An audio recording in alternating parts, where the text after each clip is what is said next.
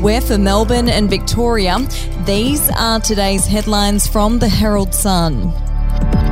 Qantas has purchased 100 energy efficient aircrafts using lower emission fuels as part of the airline's push to meet its net zero target by the year 2050.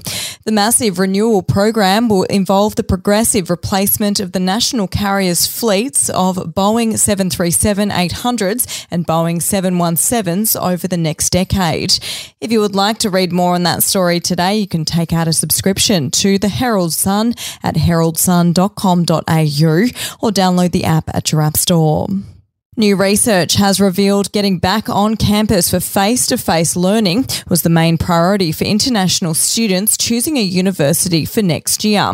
The study found that 79% of students were only considering overseas on campus options, while just 1 in 10 would consider a complete online only study option.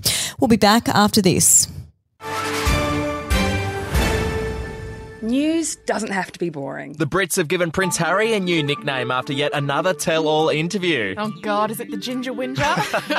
Let the team at news.com.au get you up to speed each day with their podcast, From the Newsroom. a couple were busted joining the Mile High Club. Well, I guess they can't fly Virgin anymore. Politics, sport, red carpets, royals. Get all the goss in just a few minutes. Follow From the Newsroom wherever you get your podcast from.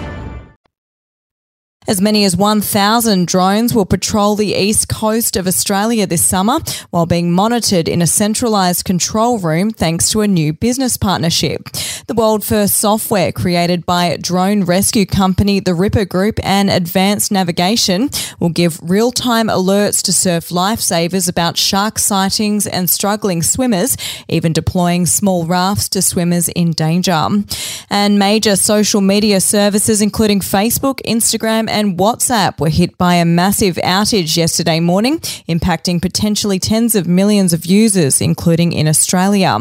The social media giants confirmed the outage with messages posted to Twitter, but did not say what might have caused it. Those are your headlines from the Herald Sun for updates and breaking news throughout the day. Take out a subscription at heraldsun.com.au. We'll have another update for you tomorrow.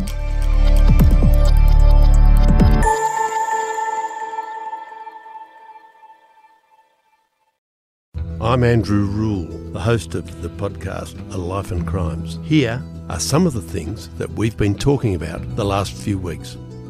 The brutal truth is that when you start looking at it, they always kill or injure a lot more than each other. The professional hitman used to be a professional hitman. Evil strikes in all forms, but particularly as stupidity. Life and Crimes is available wherever you get your podcasts.